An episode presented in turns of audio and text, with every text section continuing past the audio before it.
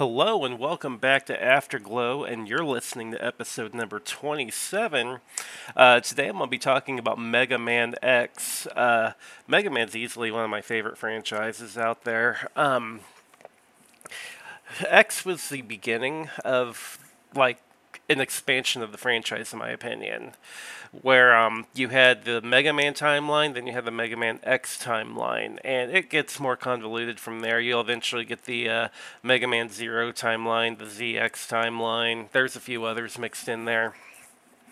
But X, story wise, is easily one of my favorites. Um, it's just a fantastic game, and it took Mega Man to the next level as far as graphics, as far as gameplay, uh, as far as introducing new mechanics. It's just a fantastic game. Easily one of my favorites.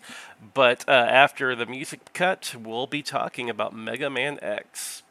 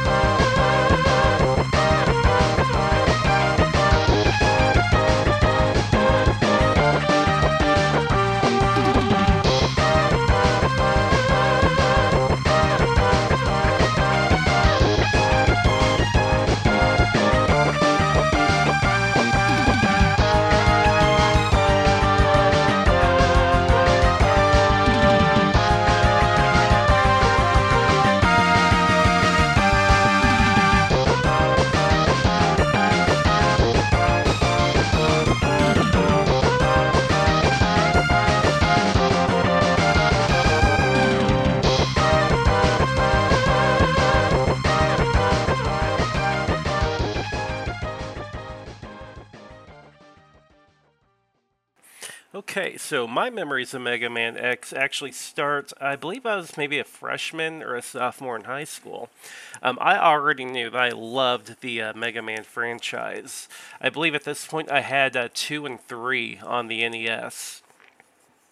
And uh, I was talking to a friend, and they had a copy of Mega Man X that uh, I had uh, swapped the game for to try, and I was easily blown away by this game. Um, I, I love the fact that there is an intro stage behind it. Uh, I thought it was kind of unique that uh, the first boss that you get to, Vile, you have to lose to him in order to proceed, but you have to lose in a certain way. Um, the first time I fought Vile, he actually um, killed me. I lost a life, which normally doesn't happen. Uh, let me explain the boss fight, though. Whenever you get to a certain level of life, he starts firing a different projectile at you that will stun you, but you still take di- contact damage on them. So if he starts firing these and you somehow dodge a few, but you get to contact him, you'll take damage and you can actually lose a life this way. So, funny story there. Uh, first time I fought Vile, I actually did lose a life.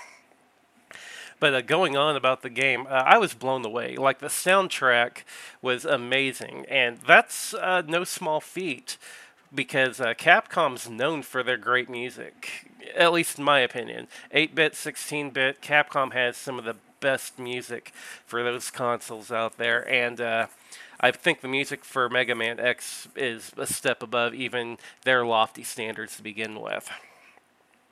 But uh, going back to my experiences with Mega Man X as a kid, I lucked out. I chose Chill Penguin as the first boss to take on, and the game kind of wants you to take on Chill Penguin first, even though it doesn't really tell you because in Mega Man X you can upgrade Mega Man not just through beating bosses and getting their power ability, but by finding these capsules that are hidden throughout levels. Well, most of them are hidden. The one in Chill Penguin stage is out there in plain sight. You can't miss it, and there's actually no way of going on without collecting the capsule. And this is really a cool feature, at least in my opinion, because uh, the uh, upgrades change your sprite a little bit, and uh, it made me want to go back and look for those other upgrades because I really liked the new look that those uh, upgrades gave my character. And on top of that, this game has changes from the regular Mega Man games. Like in the regular Mega Man games, uh, the energy tanks that you use to refill your health were just disposable. You use it, you lose it. Whereas in this game, there's only four energy tanks, but they're refillable. If you got full life, some of the energy you pick up goes into one of those E tanks. Weapon energy, if you're using like a your regular buster, and you come across some weapon energy and you pick it up in the original Mega Man games, you just don't get it. In this one, that energy is allocated to your weapon that has the least amount of energy, which is a really, really nice touch, in my opinion. There's also the heart tanks you can find to expand your uh, life meter. So, like, I was so addicted to this, I scoured each level looking for all the upgrades, and I just tore through this game trying to uh, more or less maxed out my Mega Man. So after that, uh, you go through your regular eight bosses and you go through Sigma's Fortress. Now remember, uh, these are some wild bosses. Like there's a spider boss, and I really struggled with this spider boss because he uh, has these rods that come down. He follows the rods. There is a pattern. But uh, after he lands, there's a brief moment that you can do damage to him before he goes up and then does the attack again. It can be really, really tricky. Uh, there's also one boss I thought was cool. The boss is like the room itself. It has walls that'll enclose on you with spikes that'll come up, and uh, you have to try to damage the parts of the room while uh, staying on the wall, because if you hit the spikes, of course, you die. And uh, then the final Sigma fight, uh, it was brutal back then. Uh, I did not know of the trick of refilling all your life and energy by using the little uh, enemies that come out of the wall on the way up to that final boss. So you get to the final boss, and first you fight as a dog, which I thought was a cool touch uh, because uh, Mega Man had Rush, and the Sigma has this other robot dog that he's got that attacks you. Uh, you manage to kill it pretty quickly once you figure out its pattern. Then Sigma himself attacks you. He's got a pattern too, but it's a lot trickier to figure out, but you can eventually figure out. Although I will say that I think that the Sigma's lightsaber thing is a straight ripoff, although, you know, Zero has his Z saber too.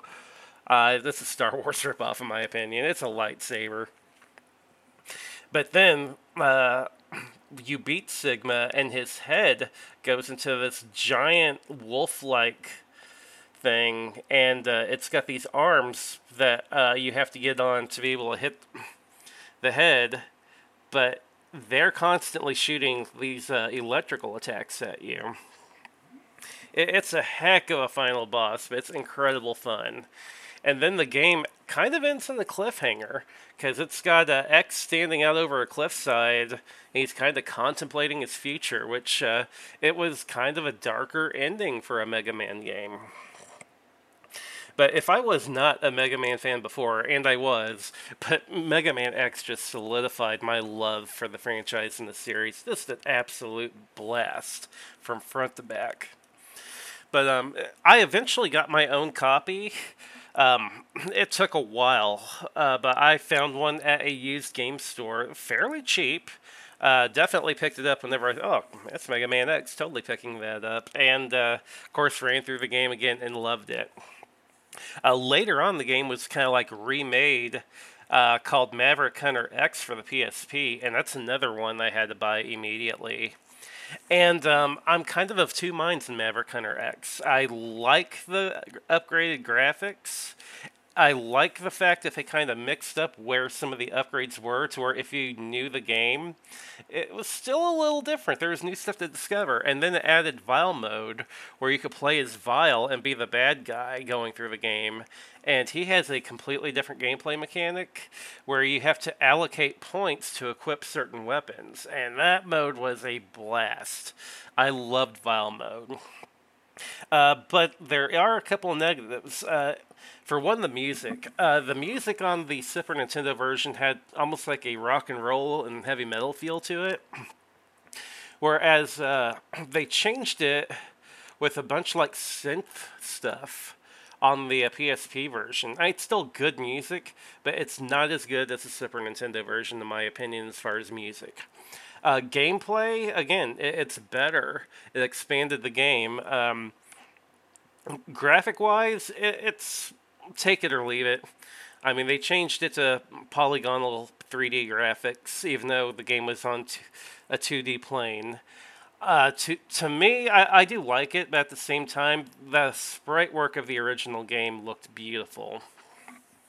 And uh, it's a different game, in my opinion. It's still really, really good, and it's enjoyable but it's also um, it's not the Super Nintendo game. So I have to recommend play both.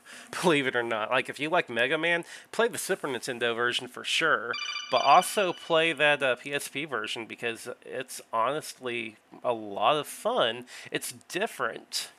And that's the one thing that I can't reiterate enough. Is it Mega Man X still? Yeah, but it's a different version of it.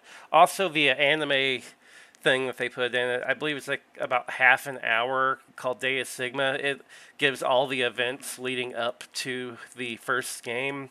Is a blast to watch, even though canonically there's some weird changes. Like uh, one of the people getting killed off in the uh, anime that's actually that character makes an appearance in Mega Man 2. So I don't know whether they were planning on making Maverick Hunter X2 or not and not having that character, but uh, that was kind of different. But uh, just again, an amazing game. Like if you haven't played Mega Man X for some reason, go out and play it. Like to me, it competes with uh, some of the best platformers out there. It competes with Mario World and Mario Three an absolute top class game. So I'm going to close this episode out with that. Enjoy the outro music, and hopefully, I'll see you again on the next episode of Afterglow.